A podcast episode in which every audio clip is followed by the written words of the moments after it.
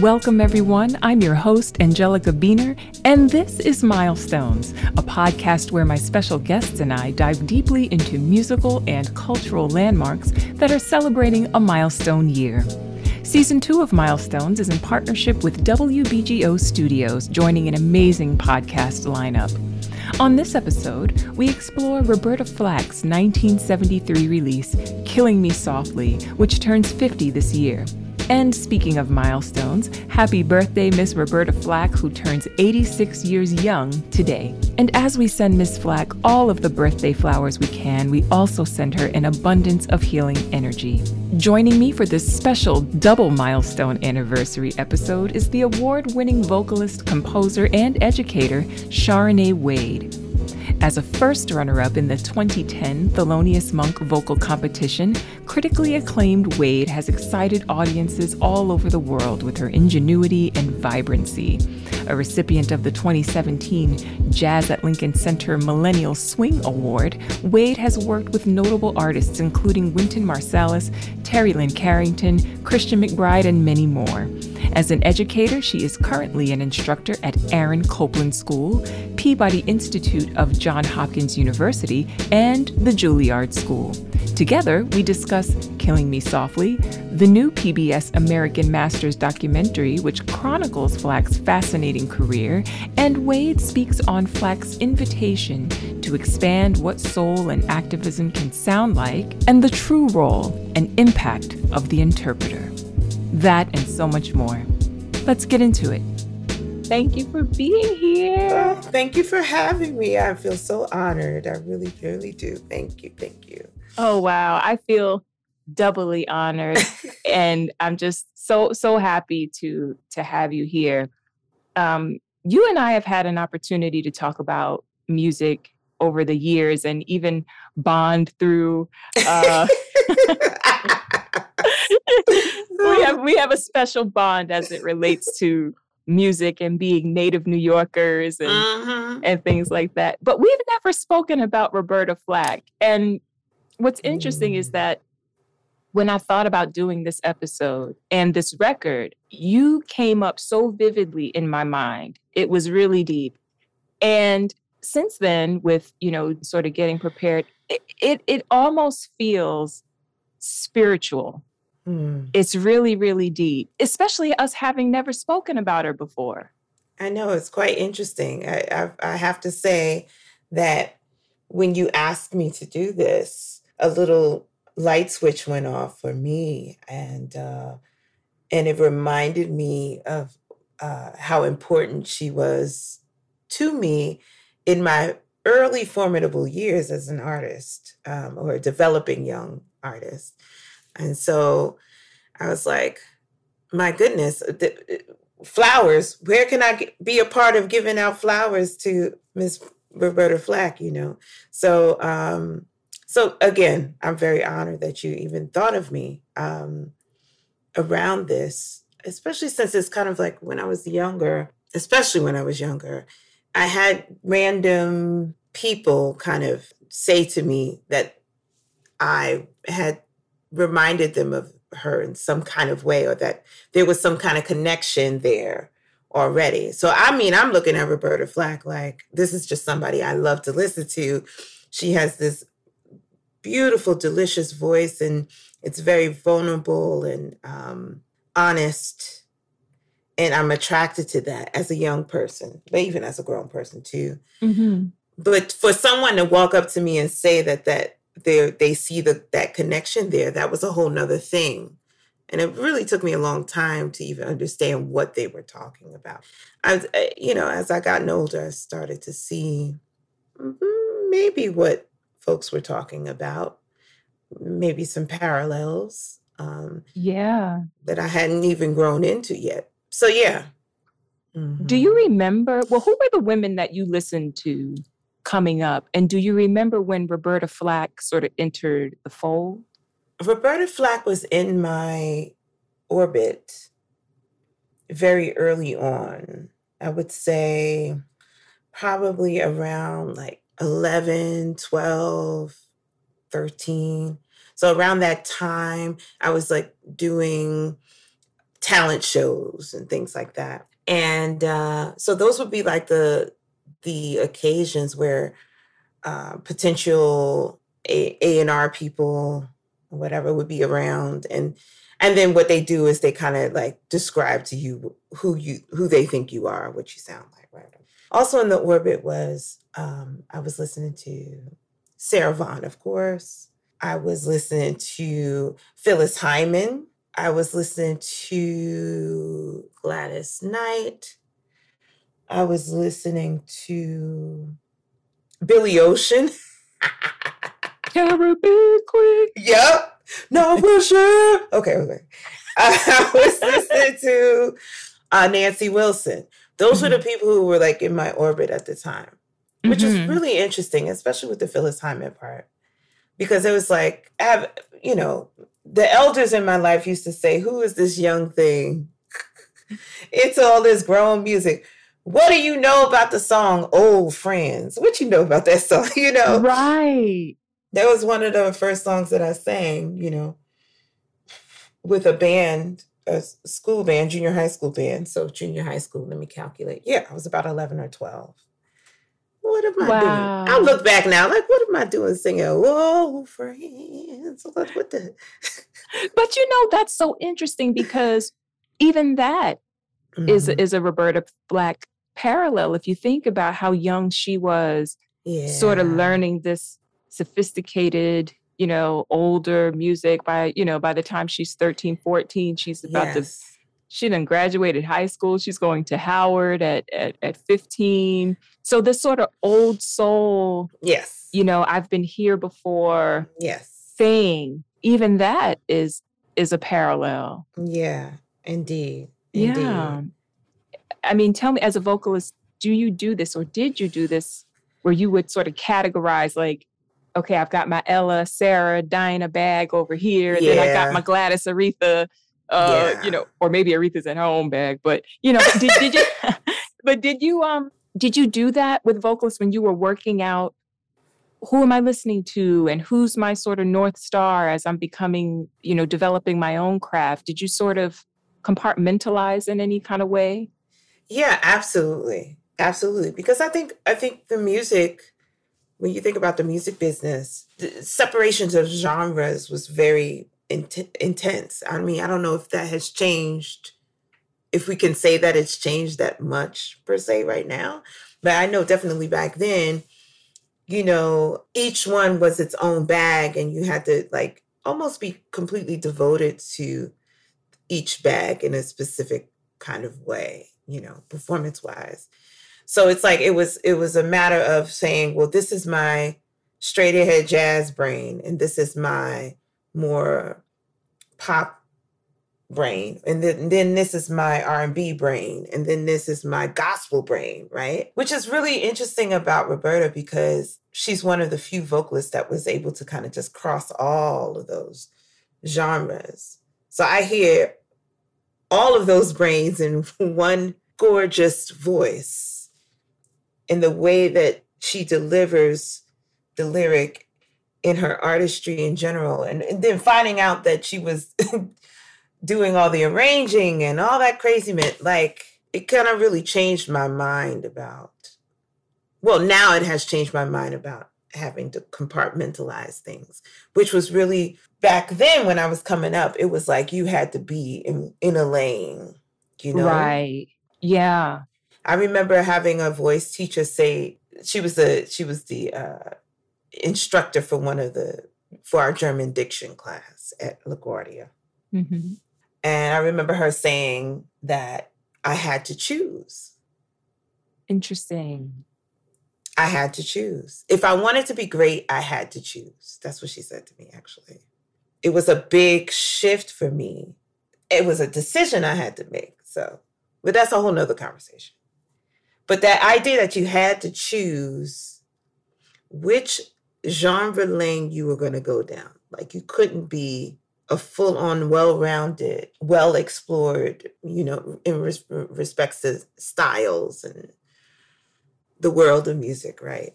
You mm-hmm. could not do that if you wanted to be great at what you did. Mm. You know, I think that sometimes they say adults don't know the power of their words. Mm-mm. And I think that to some degree that's true. And then I also feel like sometimes they do know the Mm. power of their words, and the words are uh, intended in a certain way. For instance, when I when uh, which I know you watched as well, the PBS documentary that came out on Roberta Flack, Mhm. And she talked about being at Howard and having the Mhm. chair of the music department say to her something like, I know you want to be a concert pianist, but we have to also be sort of realistic about the opportunity. And so maybe you should just at least think about education. Where that statement felt like a nurturing one, at least in the way that she relayed how it tou- how it affected her, but then Mhm. there's also situations where someone can say something and it's not coming from that nurturing place and saying that greatness, because she used the word great with you, yes. that you had to choose. I Mhm. mean, that, I think that, you know, that also brings us to just talking about the difference between women exploring the depth and the expansion of their likes and tastes and places they want to go and explore and how those limitations are not necessarily there's they're reserved for women oftentimes am i am i putting it lightly you being gentle. That's beautiful.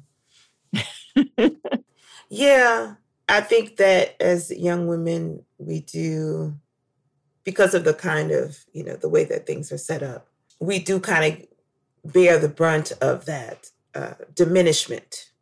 with roberta you know her mother growing up uh, her mother being a church organist and her playing you know handel and, and Mhm. mozart and chopin and but also Mhm. the, the the folk and the gospel that was part of her upbringing I Mhm. mean, I think if you grow up black, there's no way that you can choose, you know, like what your teacher was saying, because we're so much bigger than than one lane, just Mhm. just culturally. Mm-hmm. Mm-hmm. I think one of the things that saved me from not completely shutting myself in was Bob Stewart. So uh, Bob Stewart, the great tuba player, but also a great uh, uh, instructor, right? Mm-hmm. um, in that he inspired so many kids uh, to play at a very high level, to the high, such a high level that whenever they did um, essentially Ellington competition, Mm-hmm. like they kept winning so much that they was like, y'all can't come back. Y'all y'all got to take a hiatus for two years. 'Cause Y'all keep y'all here winning too much, you know. and that that I credit that all to Bob. What he did when we were coming through is that we didn't just play straight ahead jazz. We got that. But then we had opportunities to play the funks. That's where I got, you know, that's where I got my training in in um the genres of of music that comes out of the, the black diaspora um, from my experience in being uh, in the band while he was our instructor. One of the things that he left us with was, you know, you're going to be out here and you might want to be a jazz musician, but you got to know more than that, right? You got to know more than that. And so, Yes. do you know how to play the funk? Do you know how to get into the R&B? Do you know how to get into gospel music? Do you know how to get into well, we were already having to know how to get into classical music because that was part of the requirement as um, students at LaGuardia. So, um, so it was just about what I walked away with is understanding that from him that you had to be a well-rounded musician in order to be a successful musician out here in these streets I which was in that. juxtaposition to what that other teacher said to me, which is Yes. You see what I'm saying? Yes. You made an incredible album called Offering, the music of mm-hmm. Gil Scott Heron and Brian Jackson. Mm-hmm. uh, in 2015, uh, featuring Lonnie Plaxico, Stefon Harris, Lakecia Benjamin, uh, Dave Stryker, just all these incredible musicians on the on it, uh, produced by Mark Ruffin. Mm-hmm. And when I think about what you're saying that Mr. Stewart was saying to you, I can imagine that you know you brought him with you into that music, and it was so refreshing also you know um, but i think it was because you know seeing all the like a lot a lot of the sides of you um, including the activism piece you yeah. know which which also reminds me of roberta flack at that time you know um, mm-hmm. um, it, in that time meaning late 1960s mm-hmm. uh, doing songs like you know donny hathaway's trying times or mm. um, you know, a Ballad of the Sad Young Men. All the sad young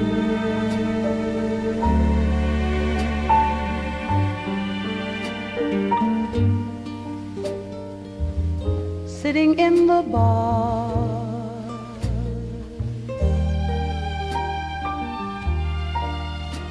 Drinking up the night. And missing all the stars.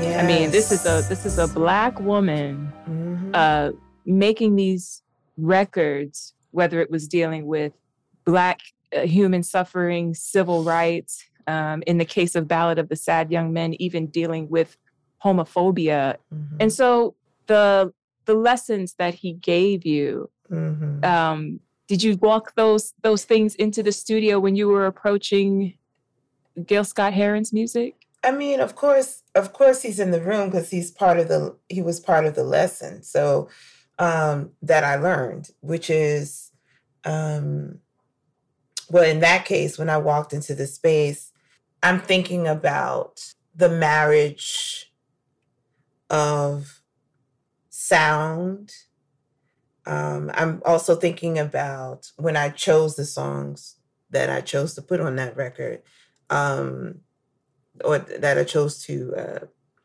arrange for that record. Um, I'm thinking about um, the message, right? Mm-hmm. What needs to be said, reiterated. Um, there's a little sadness in there too because it's like why do, why are we still having the same conversation? But obviously we still need to have that conversation. Um so yes absolutely mr stewart's in this space. Um but also who else who else was in the room was betty carter for me. Mm. um that part with her you know it's like make it your own when it came to this particular record, I was very insistent about being my own arranger. Yes. Um, because uh, um, I think a lot of times people assume that as a vocalist, uh, you need an MD. Um, but uh, but I was insisted that I was like, I'm going to do these arrangements because, and this is what I think is the reason why Roberta Flack sounded the way she sounded when when Rubina Flake took over. Yes. Yes. when Rubina took over, those tracks sounded even more delicious. Um, and I think the reason is because you know your own voice. So you yeah. know what works for you. Yeah. So you're not having to how do I say that? Like I, I've been in situations where people wanted me to sound like somebody else. You see what I'm saying? Mm-hmm. And then you having to amiate in order to get into that position. You see what I'm saying? As opposed to someone writing for you. Yes. yes. Right? And the best person who can write for you, especially if you if you know how to write, is you because you know what you can do and you also know how to challenge yourself. Mm, hmm Right? Which is what happened for me at that record. So I was challenging myself, arranging wise, and also vocally, because there were some things that I was doing on that record that I really hadn't been doing because because of that moment where I felt like I had to choose, I had chosen a lane. Mm. And then here was I given an opportunity to kind of like start to blur some of those lines that I felt like I had to respect. Even though I was having to do other kinds of gigs and I was taught to do that, you know, from Mr. Stewart, you know. Yes. Mr. Stewart reminds he sounds like he's the the Les McCann, if you will, of your, you know, Roberta Flack. You know, because I think about, you know, Roberta Flack, she's singing at the the little local nightclub in DC and yes you know she's getting a lot of attention mm-hmm. and Les McCann goes to Joel Dorn and says you know I want you to hear you know Roberta Flack and yes. you know she's amazing and Joel Dorn the talking about the big Atlantic Records uh, producer mm-hmm. uh, extraordinaire but he says he didn't want to quote sign any chicks that's a quote Ooh, I had a ooh, eh, child. you know, I had a whole visceral response to that statement. You know, yeah. I, but it, uh, but it, and it just just made me think about. I have to admit, I definitely have spent a lot of time romanticizing the people that I loved, their experiences, mm-hmm. um, on their way to being who they are, recognized, seen, or being the great performers and getting those opportunities to move all over the world and be like um, be like a Roberta, be like a Diane, or be like Dianne Reeves, as, as a, or Dee Dee Bridgewater, for example, or mm-hmm. Ella Fitzgerald. For, you know, I'm just saying. Yeah. We really don't understand the kind of level of uh, the gentle word is challenge challenges that they've gone through, mm-hmm. challenging blockages, but really, I want to say tomfoolery and BS. Oh yeah, that's a lot that, more fitting. I mean, that's really what I want to say. Um, that they had to go through, whether unbeknownst to them, because in this case that you're speaking about, somebody was speaking on her behalf. Yeah. Right but the, the fact that the door had to be shoved open, so to speak, for for her with that voice. Yeah. With that talent. Oof. With I mean, just her piano playing in it of itself. You see what I'm saying? I do. I do. That that boggles my mind. I think, and then you know, I feel like this part of the conversation needs to be had more so so that the young artists are who are coming along really understand what the heavy lift is. Yes. And what it look can look like. Yes. Especially for us uh, women of color. Absolutely. I don't want to deal with a chick. That's deep. That is deep oh, they're attitudinal and they're this and they're that. But I'm gonna and, take that money on the back end. How about that? so he because he ends up signing her uh, through uh, you know that alliance, that powerful presence where Les McCann was using his and saying, "Yeah, like you've got to." You you've got to sign this woman uh, mm-hmm. uh, now on the spot. You've you've got you've got to do this. Like you said, there's always a, a another layer. There's always you know you open that that Pandora's box and there's yes. all this other stuff. stuff there. Yeah. Um, I, I, just wanted to go back to hmm. uh, you doing the the Gil Scott Heron record for a second because uh, there's a parallel here of uh, social music, mm-hmm. and uh, I wondered if you what you think about or what you can share about Roberta Flack doing this kind of of protest music. I mean, there were, this predates Marvin Gaye's sort of magnum opus, what's going on, you know, what's going on, uh, predates, mm-hmm. you know, Stevie Wonder, predates a lot of the, mm-hmm. um, a lot of the, what they would call folk at the, mm-hmm. you know, mm-hmm. what, what they mean by folk music. Mm-hmm. As a Black woman, to be speaking about these issues, whether, you, you know, the, the social issues that we mentioned, I mean, what is that significance to you? Black women have always been at the forefront of saving the community, right? I mean, there's no ifs, ands, above or buts about that, you know. So it's not shocking to me that she started her career as an activist and used her voice musically in that way. I think what's disappointing is that she didn't get the kind of notoriety in that earlier time. But what's also interesting is it's it's this particular way that women, black women who have been activists and use their voice in that way, especially artists. Um, it's this particular way that, that they approach communicating their message to their audience. And it feels very familiar to me. Mm. So even I feel like I feel like there it, it was when I listened back to Roberta Flack's music during that early time where she was doing mostly the protest music, it feels uh, similar to the choices I was making in respects to the types of songs that Gil Scott Heron had had done, and Brian Jackson for that matter. Let's not leave him out of the absolutely. Mm-hmm. Um, I was choosing those particular types of songs, and I haven't figured out exactly what the thread is, but the first thought that came to mind was we are thinking about community, compassion, togetherness. So those were the songs that I got was most attracted to. And that's when I, when I listened to Roberta's early songs, her protest songs, though that's the thread. Mm-hmm. Right. For me. Mm-hmm. And it's also delivered in a certain kind of way that I can't, I have not figured out what the word is yet, but I see it, I know it when I see it. Mm-hmm. Um, that is very particular to how women are. Understood. If that makes sense.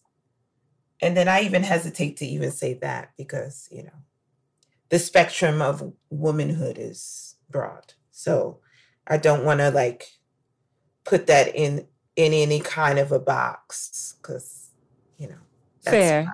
That's problematic. Yeah. Yeah. But but what I mean is like, um, yeah, I don't know how to say that differently, actually. I think you said it exquisitely. You know, I, I think you said it exquisitely. And and you know, that lane of music, when we get into this idea of folk music, mm-hmm. and I think that Roberta Flack, she was also a folk artist. Absolutely. But because, yeah, but because she wasn't necessarily performing songs that she'd written, there was this this hierarchy mm. of, of, artistry, right? So mm-hmm. if you if you even though she's a total phenom, prodigy, brilliant pianist, brilliant uh, interpreter, that because these were songs that she was interpreting and but not writing that there was somehow a lessening of that and and i would mm-hmm. love to know just your thoughts as uh you know and you're a composer arranger musician in your own brilliant right um so i feel like you're the perfect person to ask what impact do you think it has to have this sort of hierarchy? And and how can we begin to dispel that? Because she was brilliant. You know okay so i'm i'm i'm i'm having multiple thoughts here. Mm-hmm. i think i think everything starts with education right you know in the last 20 years uh music education has kind of like gone down like you know um and the importance of arts education in general um, has shifted immensely, I believe. So that's one thought I was having, which causes this relationship with artistry to be diminished. Like, so value, the value system is diminished. Mm-hmm. So in mm-hmm. my classroom, interpretation is everything. Mm-hmm. That's really the cut, the the essence of what your job is, not only as a vocalist, I just taught a class a couple of days ago. So yeah, yeah, it's nice. We know you know how to play your instrument. That's yeah, yeah, yeah. That's why you're here. We know. That's why you got hired for the gig. But do you know how to make music? Ooh. And what does it mean to make music? Hmm. Do you know how to reflect the the the life experience, human experience, back to the people in the audience so that they, which is our job, part of the, our our job is to be healers. Healing process is to reflect or mirror back their experience that they might not feel allowed to acknowledge. Hmm. You acknowledge it. It's that's the same version of testifying in the church, right? Okay. Amen. You reflect it back to them. You give them permission to see themselves and then maybe feel a little healed enough to then maybe shift something about it, right? Hmm. But that's our job to help people see themselves, right? That's the job of the interpreter, right? Hmm. Okay. Yeah. So when I think about some of the great, in, well, great vocalists that I've connected with, they all had that essence, or even Mhm. great instrumentalists too.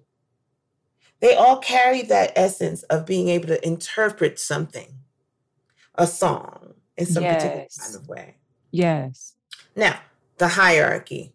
When they alluded to that hierarchy in the documentary, I said, oh my God. Hmm. Finally, somebody put into words exactly what I've been feeling for the last 20 years, um, which is there is a hierarchy. There, and, and I think it has a lot more to do with who are the gatekeepers, Hmm. who are the people who decide at any given moment whom is worth the billing, Okay. Hmm. the support, Hmm. right? Because, and and I'm gonna say this is pre, because I'm gonna consider that the tide is shifting a little bit because of social media and all that stuff. So there's kind Mhm. of like that middle person is no longer in between the audience and the artist, right? Yes. In the same way that they were before.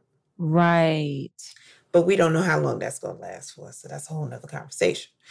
Like when you think about us, our age, we have been alive during like uh, multiple shifts in the music business because of technology, right? Because of society, uh, because of social construct, because our world has gotten so small, Hmm. and that has shifted the way that we interact with each other, but it also shifts the paradigm in respects to who gets to have control over the narrative musically or con- who gets to have control over the value system of what is Mm. Artistically held on the pedestal as opposed to what is not, right? But the point is, yes, I feel there is still a hierarchy. I think the hierarchy is the same. It has not shifted since then. I think it is racial. Um, and it has a lot to do with again, whoever is the gatekeepers and who who who are the people who are deciding what the value system should look like. Hmm.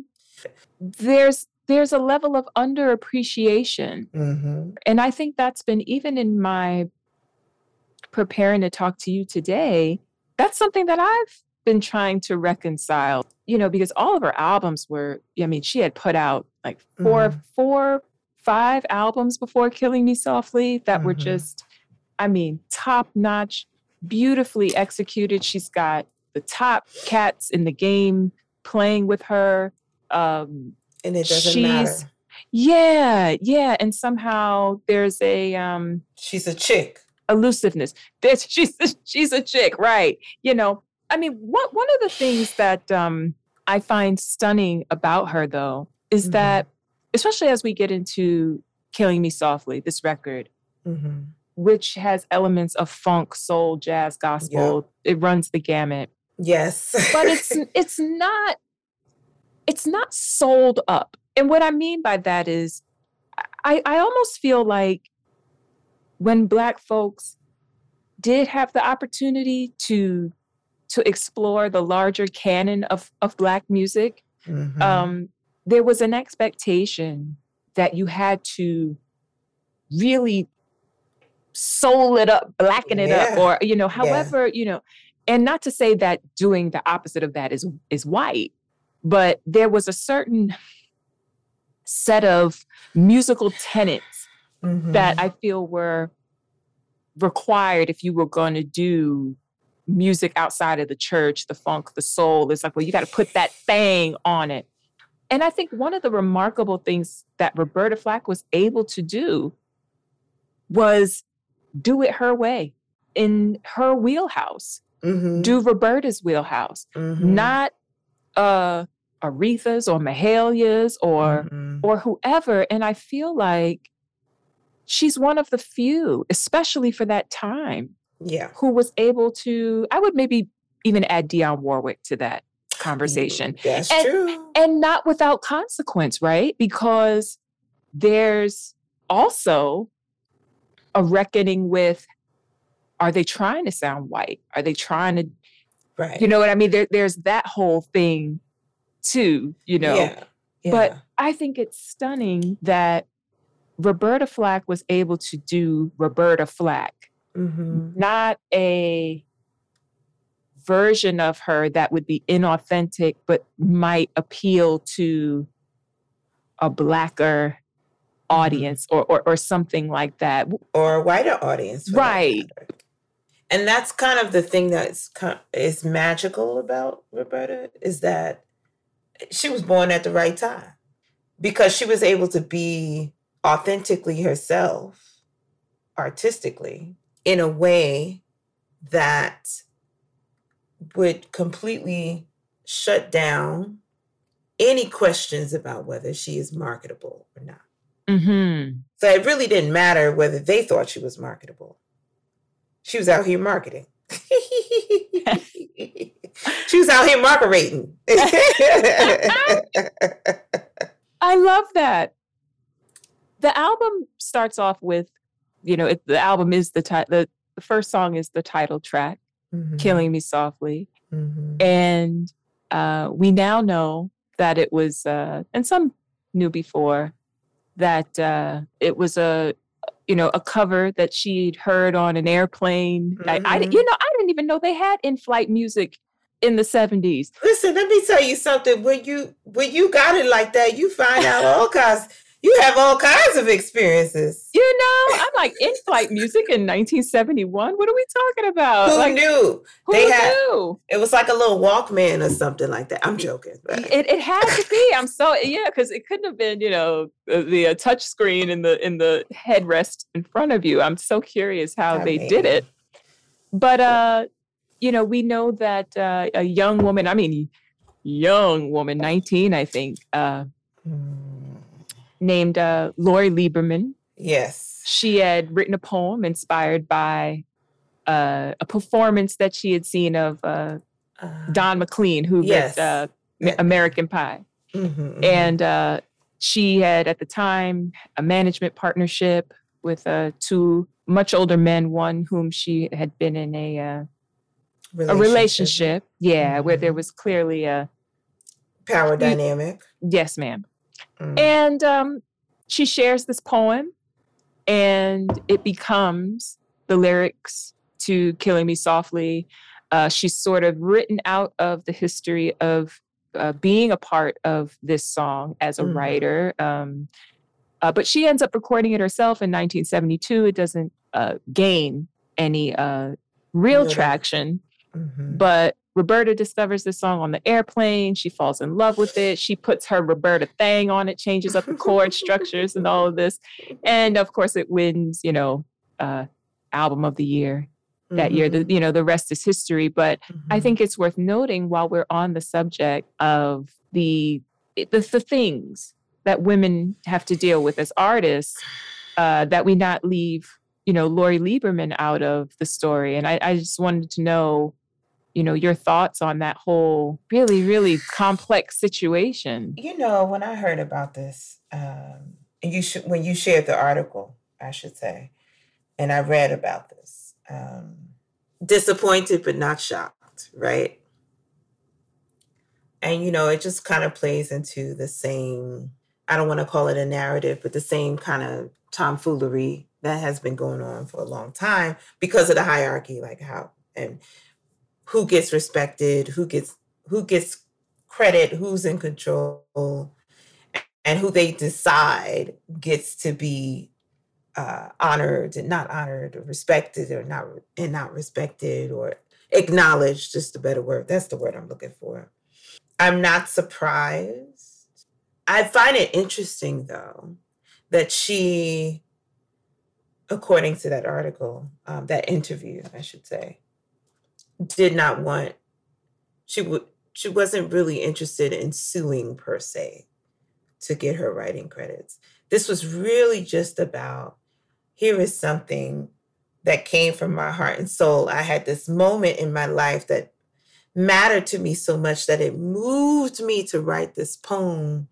And out of this poem came this song, and I want that to be acknowledged. Mm-hmm. Right. Um, I find it again not shocking Mm-hmm that this man would be indignant. oh, you're being nice. Am I? I, yeah. I, I tend to be a very nice person. Yes.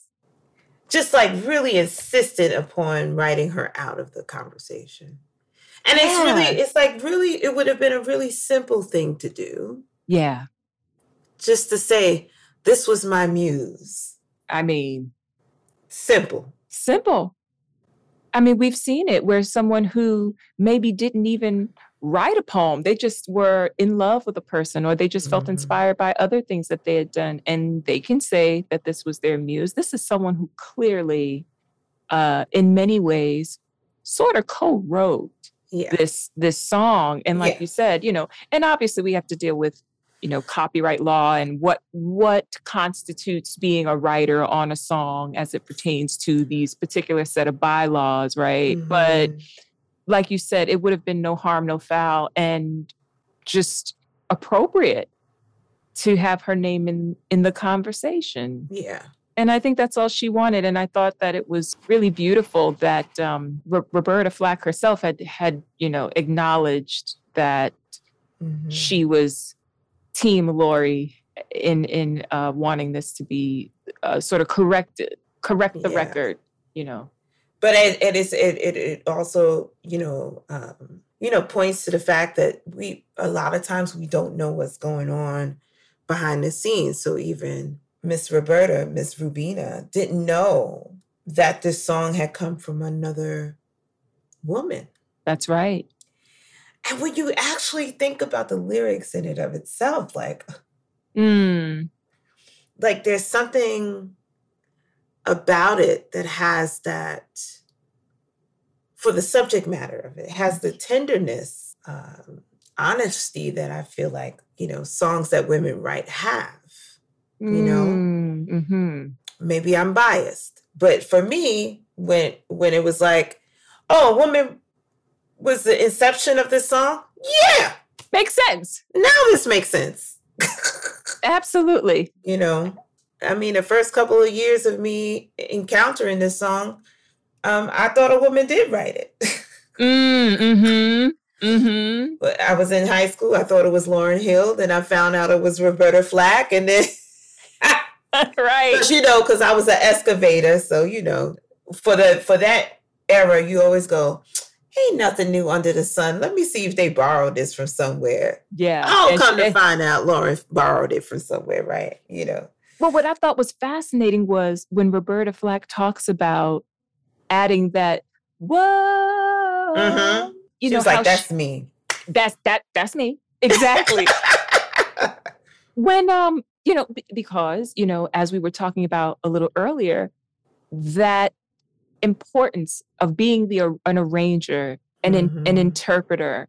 Mhm. Um, when I think about just all the great interpreters of song and how they could turn a song and spin it on its head and just Mhm. turn it into just something Mhm. glorious. Mhm. And, you know, when she said I added that and that's mine, I'll be honest. When she first said it, I said, hmm, that's um that was an interesting thing to to say, the way she the way she said it. And yes. then I had a moment, and I know that you are gonna get it because you and I, we have this this thing. I'm already with you. I mean, when the Fugees do it years later, Mhm. that part becomes the part. That becomes the part. It's almost like when Before I Let Go comes on. Ooh. Ba, ba, ba, ba, ba, ba. What does every black person do? Come on. And then we do that. And then we do that. Boom, boom, boom, boom. I got ahead to my favorite part. Sorry, I jumped ahead a little bit.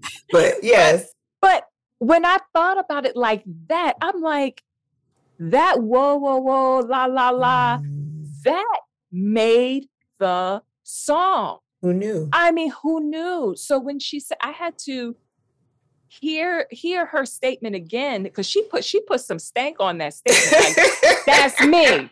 That's mine. And I said, well, you didn't change the melody. You just added whoa, la, la, la over the top. And then I had to say, Angelika, Yeah. that made the song. Yeah. That made the song. I mean, there's obviously everything makes the But song. but it's just I- what the- but no, mhm, no, no. Everything doesn't make the song actually. Okay. Everything doesn't make the song. mhm, um, meaning that the reason why that song still has life is because of that. Like right Mhm. now, it's what uh 50 years of life. Yeah. It's because of that. Whoa, right? Mm-hmm. I mean, the song is beautiful in and of itself, right? But it's the whoa, whoa, whoa that kept it alive for the last 50 years. Yes, ma'am. So Mhm. there's something to be said for that. So I'm having like four thoughts, but I'm thinking a mentor said to me, I was like, I don't know if I'm going to ever be a good composer. He's like, every time you arrange, you're composing, right? So what is that about? Then my other thought is it's quite interesting that the hierarchy is around the composer being the top person hmm because when you think about how we as Black people in the American realm have mm-hmm. come to music, right? We were often in positions of having to play, I'm going to just say the colonizers' music. And then we would arrange it and shift it. And now that's become the foundation of what American music sounds like. Funny enough, where's the credit for that? You can't copyright that. Mm. Okay. Mm. I know it's more complex than that, hmm and we can go down the rabbit hole, but I find it interesting that those are the people who get left out of the conversation. And so, Absolutely. and and a lot of times the way you put a song together, as I was talking to my students the other day, the musical journey, the dynamic journey of the song, right? As you get through four choruses, is for me the most important part of the performance. hmm It's not enough to just write a great song or a great melody. But how do you take the people along with you through the story of that journey? Does that Mhm. does that make sense? Oh, it makes all the sense. And and I think you're right. And I I thank you for that. Uh, I thank you for that because you're you're absolutely right. But I feel like I feel like it's it's an interesting thing to, you know, I will consider that maybe, you know, I can be wrong, right, about it. I will consider that I can be wrong about it, but I find it very interesting that the arranger's voice is not actively held to the same esteem as the composer's voice.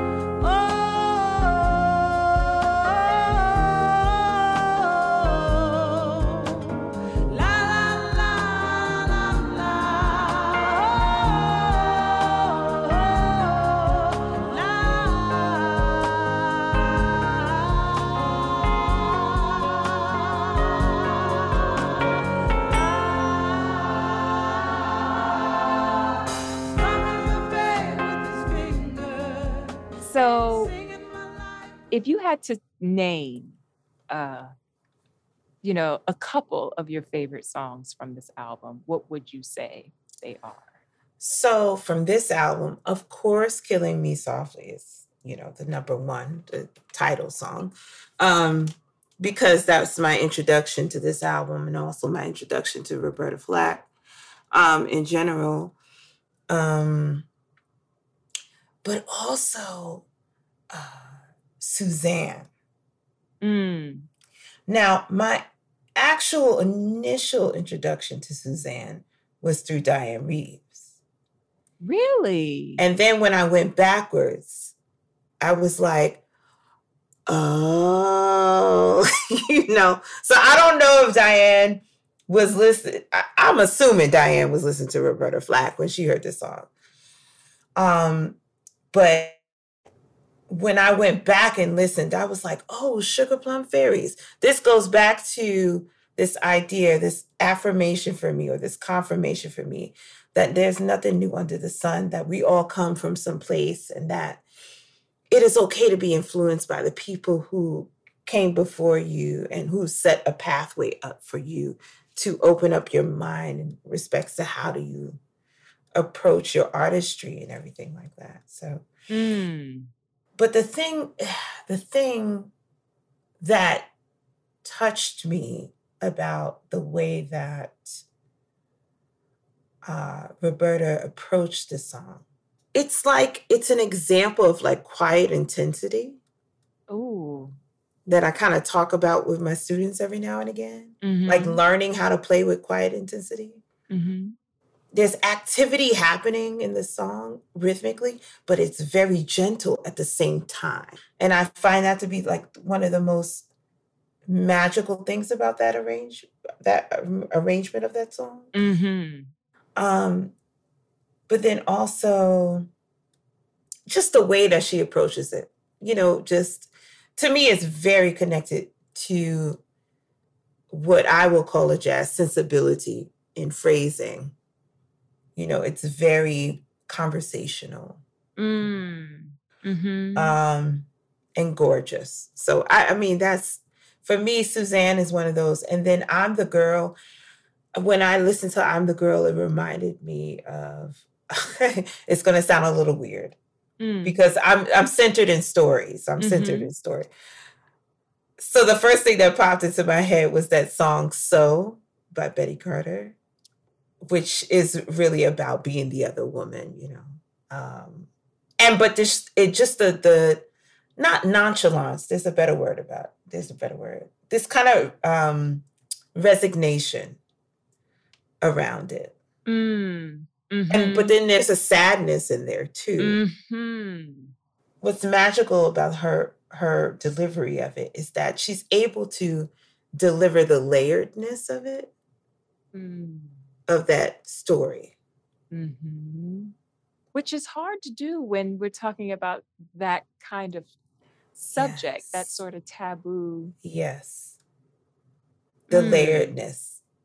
This almost like i'll be the one go on out there in the streets do what you do but i'll be the one here waiting for you if you want to come back. I know i'm not your real love. I know i'm not your true love and all the sadness that's underneath all of that. Mhm. to have to fall into a place where you decided that this is the most you could ever get. So for m- ah, and to do it with such like tenderness even though this fool don't even deserve all this deliciousness and tenderness.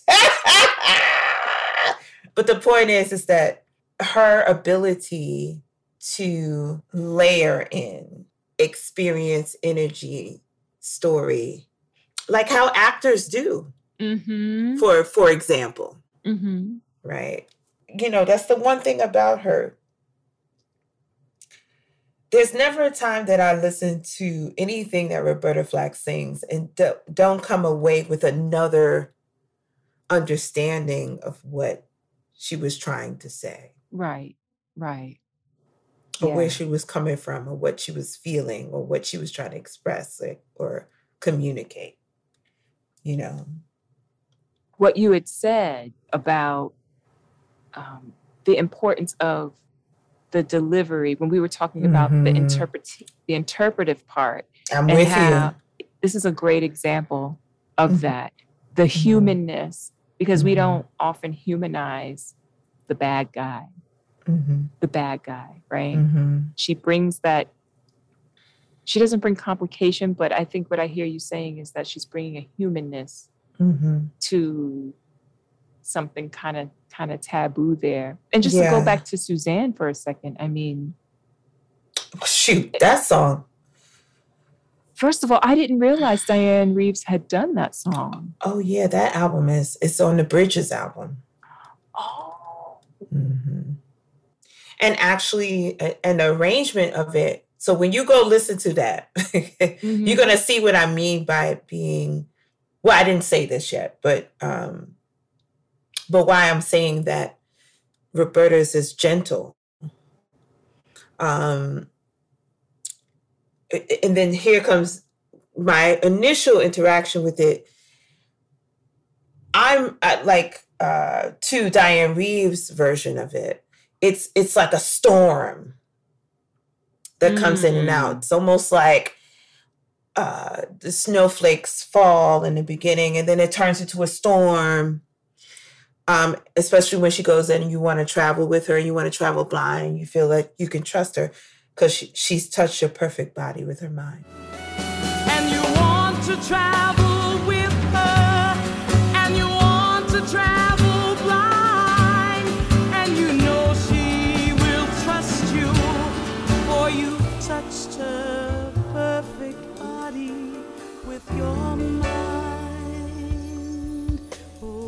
So, like, mm-hmm you know, that is the uh, intensity. I to go from understanding that, hearing it that way, I should say, and then to go back and to see how Roberta Flack interpreted it, which was just so much more. That's why I'm calling it gentle, you know, mm-hmm. mm-hmm. but it's still powerful. It's weird. And it's kind of like a reflection of her personality when you see her in interviews, Roberta Flack, that mm-hmm, is to say, mm-hmm, mm-hmm. that um, she has this quiet intensity. She has this quiet intensity. And that song is like nine minutes plus. Mm-hmm. I mean, it's, you know, that's that's a long song for a pop record. And yet know. she holds you the whole way yes, through. Yes, it's a journey. Takes you down to a place by the river. She's wearing rags and feathers from Salvation's army counters, and the sun pours down like honey on Our Lady of the Harbor, and she shows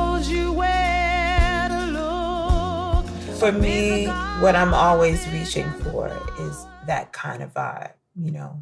Mm-hmm. Um, like, how do you stay centered in that space forever? I'm saying forever, but you know, how do you do that? How do you do that? You know, I'm trying to get better and better at doing that, you know. And that's what I try to teach my students. Like, this is what we're trying to get to, you know, be present, be vulnerable, be willing to tell real stories. Best place to start from is your story. Then you can kind of practice telling other people's stories, right? As like as actors do, right? Which still comes from you, like, you know, a version of that is imagine if you were in this situation, mm-hmm. how would mm-hmm. you respond? You know, how would it feel? How would you act? How would And then go from there again, that's to me, her vulnerability is the most magical thing about her because she's a true storyteller. Essentially, I'm just going down the list of these songs. Mm-hmm. I mean, Jesse, mm. arranged by uh, the, the great uh, composer and pianist Deodato. Mm-hmm. Uh, and also, uh, you know, CTI sort of mainstay in that mm-hmm. time. Mm-hmm. And Janis Ian, who had been writing since she was, you know, like 14 years old, great folk artist. This song, Jesse, it is achingly beautiful. Oh you know, I mean, because the su- when we think about the subject matter, which Mm. is heartache and loss and missing you and wishing you were here, I turn around and you know you're not in my, you know, next to me. I mean, it's a tale as old as time because we've Mhm. all been there. Mhm. But the way that Miss Roberta Flack renders that song, I mean, it the tenderness, the aching with the subtlety. Yes. I mean, This is the thing that baffles me with her. Like, how does she do this? I mean, and the strings, the strings in the back, like, just like everything was gorgeous around the the arrangement, but also her delivery inside of all of that. Like, how does she do this? Mhm. this is always every question I ask myself when I go back to her. Like, because it's really about where is that centered place? I know it's vulnerability. I know it's authenticity. I know that. But you know, when you really start excavating yourself mm, to get deeper and deeper into that space, like how does she do that?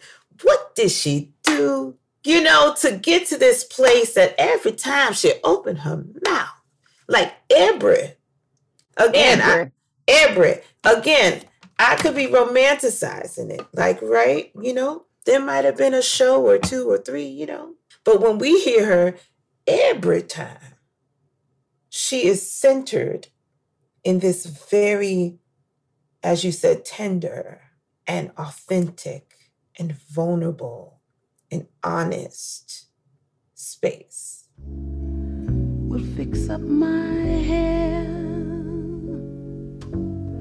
and sleep unaware. Hey Jesse, I'm lonely.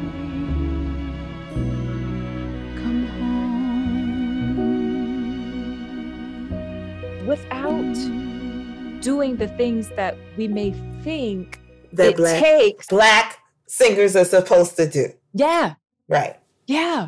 and and and that's for me was the biggest pull towards her because mm-hmm. by no means have I ever felt that I was considered in that alignment of being the quintessential black singer, right? The Mhm. stereo, I shouldn't say stereotypical, but what is expected of you uh, in respects to being a black singer. I felt like I got that was a that was a push against that I had most of my life, even just as a someone coming up in, as a jazz singer Mm-hmm. you know Mhm. so when i got introduced to killing me softly that was even a thing for me to have to pull myself into the Lauryn Hill version because that's the blacker version Right. You see what I'm saying? Yeah. Okay. Yes. whereas i felt more kindred if i were to choose between the two i felt more kindred spirit with roberta flack's version in the way that you know she really just is expansive in the way that she uses her tone in the way that she takes her time to sing the piece and from where it comes from no he no shade Lauryn Hill's version is authentic too but i'm just speaking about expectations Sure. you know Yes. uh like you have to riff everywhere Yeah. you know what i mean just let's start there Yeah. you know um i grew up in a kind of church that didn't do all of that right? The expectation is that if you're black you grew up in a church that had to be baptist which meant you doing all of that. Right. you see what i'm saying? Yes. and so always feeling like where do i fit in? Roberta roberta made me feel like i could fit in to that song. I love what you said about Roberta Flack giving you permission and a Mhm, place mhm. to show a different blackness, a different Mhm. way to be black. Because when I look at artists now, like her or Alex Isley, or Mm. even before that, Aaliyah Mm. or a um a Dionne Farris who had the, who had a big voice. I know. I just I heart her so much. Oh Or God. Michelle and Cello. I mean, Yes. Tracy Chapman. I mean, when we Come think about hmm a you, a Charenée Wade, permission, space, and a lane for Mhm. that. That's what she gave people. And you yourself is what I'm hearing you say. So it's a permission to not have to perform the idea of what blackness looks like. Yes. which to be honest with you is a, is it's um it's a thing that has to be toggled with or Mhm. or I'll let me speak in I statements. It's a thing that in the early years I toggled with. I struggled with like having to perform there's no other way to say it, perform blackness Yeah. through music. And um, as opposed to saying, look, these are all, this is the full spectrum, you know, of what it can look like. And because you're black, you could expand this spectrum too, even if it looked like something that we don't even know what it looked like yet. Right? That part. That part. And I think that has a lot more to do with, um, again, who's holding the keys? That's it. That's right. Who's making the decisions about who gets to get through and have a good career or not have a good career? You know, Mm-hmm. Be seen or not ever be seen, you know? Mm-hmm. and even in Um, the song no tears in the end where uh that uh you know the great pee wee ellis who did some of those arrangements most famously known as being a part of the, the james brown machine uh but he was a very very um you know sort of well-rounded uh, musician and uh, the songwriting team of William Salter and Ralph MacDonald. We Mhm. don't talk about enough when we talk about songwriting teams. Um, but Mhm. they write this song for her that is it gets into something that's a little bluesier a little Mhm. funkier she's giving you Mhm. that side but she's still doing it her way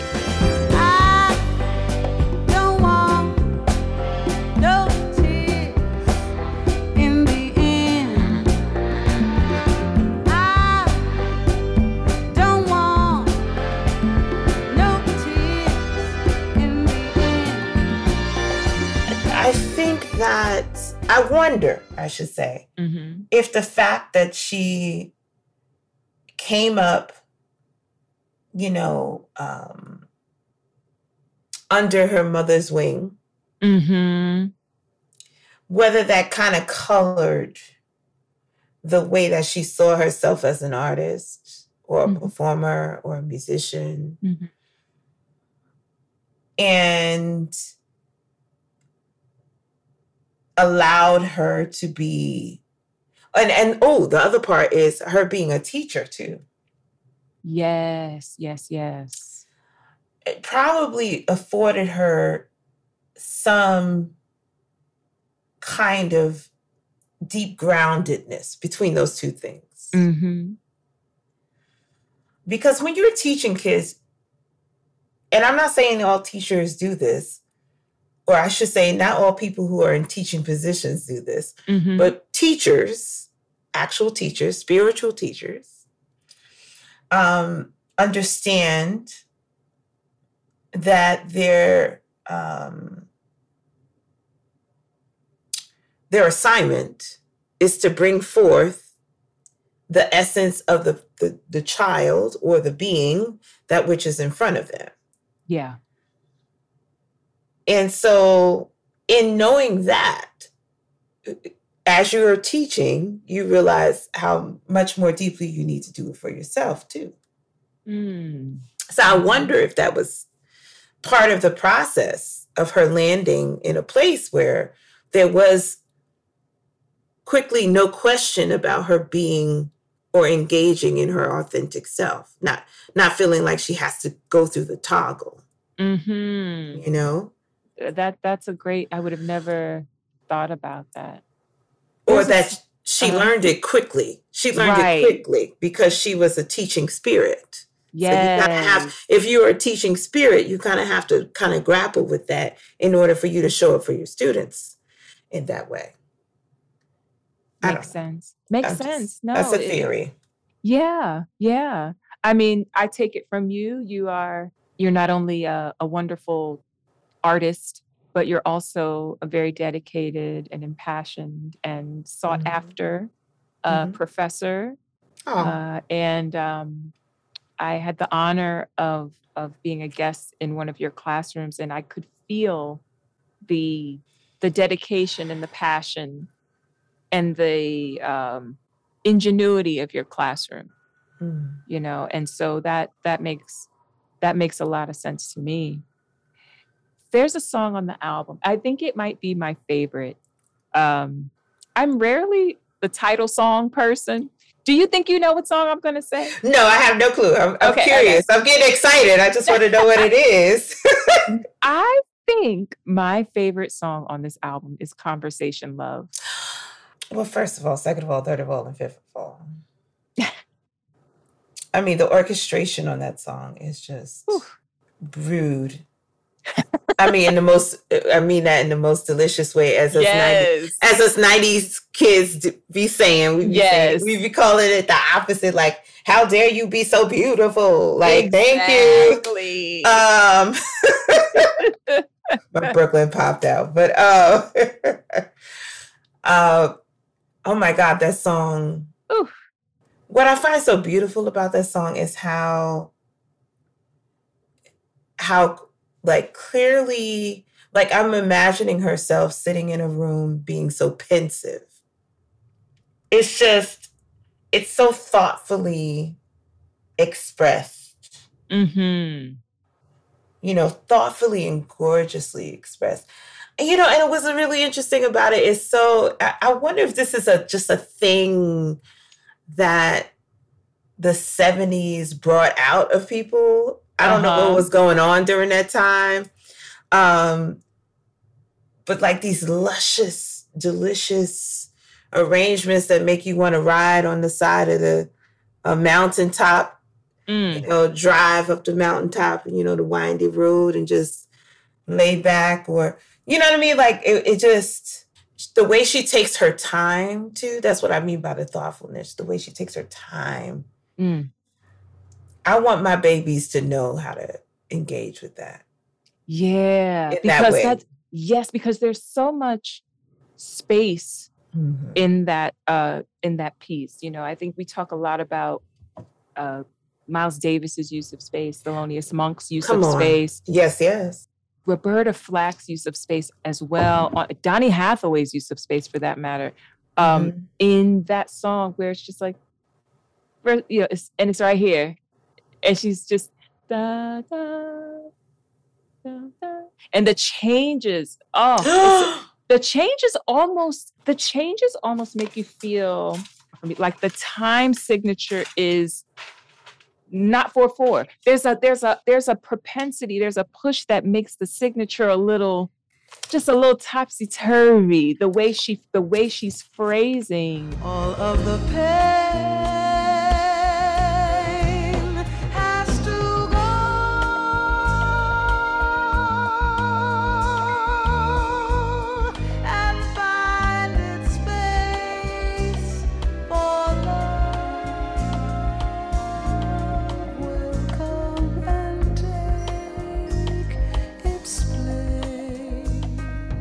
See, I blame everything on jazz. So, well, well, let me just say real quick before let me just quickly interject because we have we do need to just you know talk about the personnel on this album for a second. You know, Roberta. Flack, you know, on vocals, piano, rhythm rhythm arrangements, the great Eric Gale on guitar, Ron Carter on the bass, Grady Tate. I mean, come on, on drums, and Ralph MacDonald on on percussion. With I mean, Right. just some of the baddest arrangers, uh, string. You know, because we are talking about strings a lot. You know, some of the baddest string arrangements on this particular tune. We're talking about uh, Don Sebesky, but I mean, go ahead, just go. You were saying the jazz. I, I listen. uh, I mean, when I when I listen to it, especially the the the changes, right?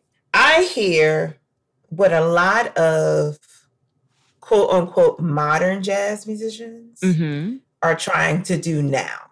So I'm saying she was already doing it. It reminded me of uh, Terri Lyne's Mosaic album. There was a song on her Mosaic Oh. album. And I can't think of what which one which song it was, but I know it was from that album. And my brain went, "Oh, this is what we're doing." Okay. Mm-hmm. I hadn't made the connection before. Mm-hmm. So basically, that music has inspired a whole nother 20, 30 year generation of musicians, Yes. whether they know it or not.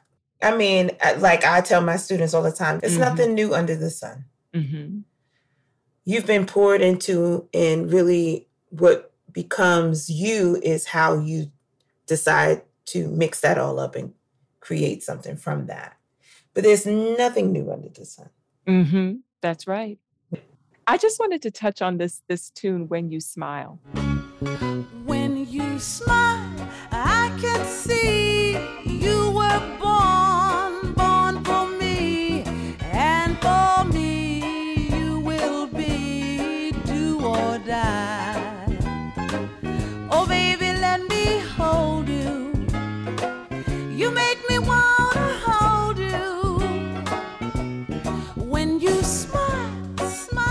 Because it reminds me so much of this tune on Donny Hathaway's Extension of a Man, which also comes out in 73 called Magdalena. It's kind of like this. I don't know if Dixieland is an appropriate term to use, but I'll say that term Ah, loosely. Yes, And- that part. Yeah, yeah. But but it's such a it's a song that you would not think would be on an album in 1973. It's like show tune. Mhm. You know, it sounds like something you might hear at the fair Yeah. you know it's just it's this very it reminds me so much of of donny hathaway's magdalena Oh, Magdalena.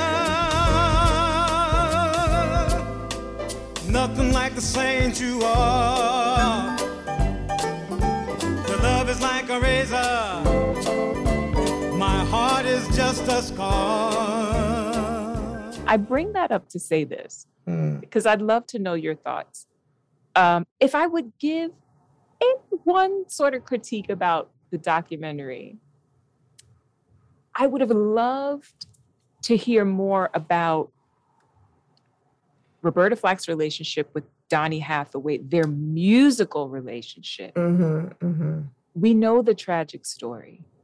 And yes, we did get to see a more, a more vulnerable side of, of Roberta Flack in, in losing her friend Yes. and, and, and collaborator. But I think what we're missing, and I think there should be a whole documentary on just them, Mhm. is I mean, they've just come off the heels of doing this album together with Where is the Love and, you know, all those great songs. Mhm, And now mhm. it's 73. She's doing Killing Me Softly. He's doing Extension of a Man. And they both have this song that draws from this time. I mean, they had to have been, here I go romanticizing, but it makes it makes sense, right? Like we weren't there. So we're, we're left with our imagination and logic. And I'm saying I would have just loved to to see and hear more about. I mean, when she was talking about him playing in her in her in her living room, and she's running out the kitchen in her apron, he's like, "Come on!" I got. I mean, they they met at Howard together. Mhm. They, I, you know, I didn't learn any more about the gelling Right. of their relationship because they were so musically important to one another Mhm. that it would have meant so much to me to just see a little more of that. So you just covered so much. Okay. So that particular song, I'm just gonna say, I think that when I listen to it, I feel the same kind of level of tongue-in-cheek energy that um, they do uh, that I feel when I hear um, "If You Want My Loving." When they do that duet, Yes. the tongue in cheek of that energy Like almost, I mean, look at look, y'all. Um, we could do it like this if we wanted to, right? Yeah. And then look at how we do it, even when we do it like that, you know? Um, it also reminded me of um Carmen McRae, the ballad of the loneliest monk. I didn't know what he was playing, but the dog next door kept baying, and the waitress was humming along. And I forgot about Gene Autry and the things he taught me when I heard Thelonious Monk. Play it, Monk. That's a very tongue-in-cheek kind of thing. Mm-hmm. um, arrangement wise. Okay. Uh, their voices themselves fit very well together. Um, what I also noticed about her singing um, and his singing when they're together is that they push each other. So, recordings prior to that, they sound a certain way, but when they sing together, they hear things in a different way, which is what I love about singing with other folks. What would you say 50 years later this Hmm. album means to the culture? Here stands an artist, a woman who was able to transcend all boundaries artistically, but even in her lifetime, right? Because I'm sure, I'm sure someone might have tried to discourage her along the way um, around, you know, following her heart in respects to being a performer, which she said she always wanted to be, right? So to see the life of someone who stayed on the path and gave so much along the way, because again, even when she was doing her thing, she was encouraging other people to then be, do their thing, i.e., Luther Vandross, which I was like, wait a minute. And I would have probably told Luther Vandross the same thing the way he was singing them backgrounds. Listen. but that's that teacher, see, Mhm, mhm. right? That's that energy, you know? That's that uplifting and communal and compassionate and, you know, that energy.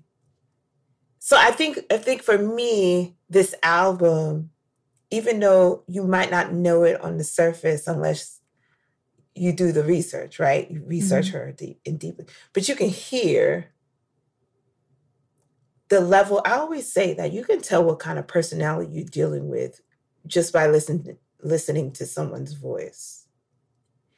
And what I can hear very clearly is how much of a beautiful, communal, caring, vulnerable, kind spirit she is. That's beautiful, Charenée. And that we all get to be that if we so desire to. That's the value of it. So you don't have to make a record where it's aggressive, for lack of a better word. I have my feelings about that word. Mhm. Um, or it has to be callous. I think a lot of music, at least early thousands to now, it's a lot of callousness and kindness. That's right.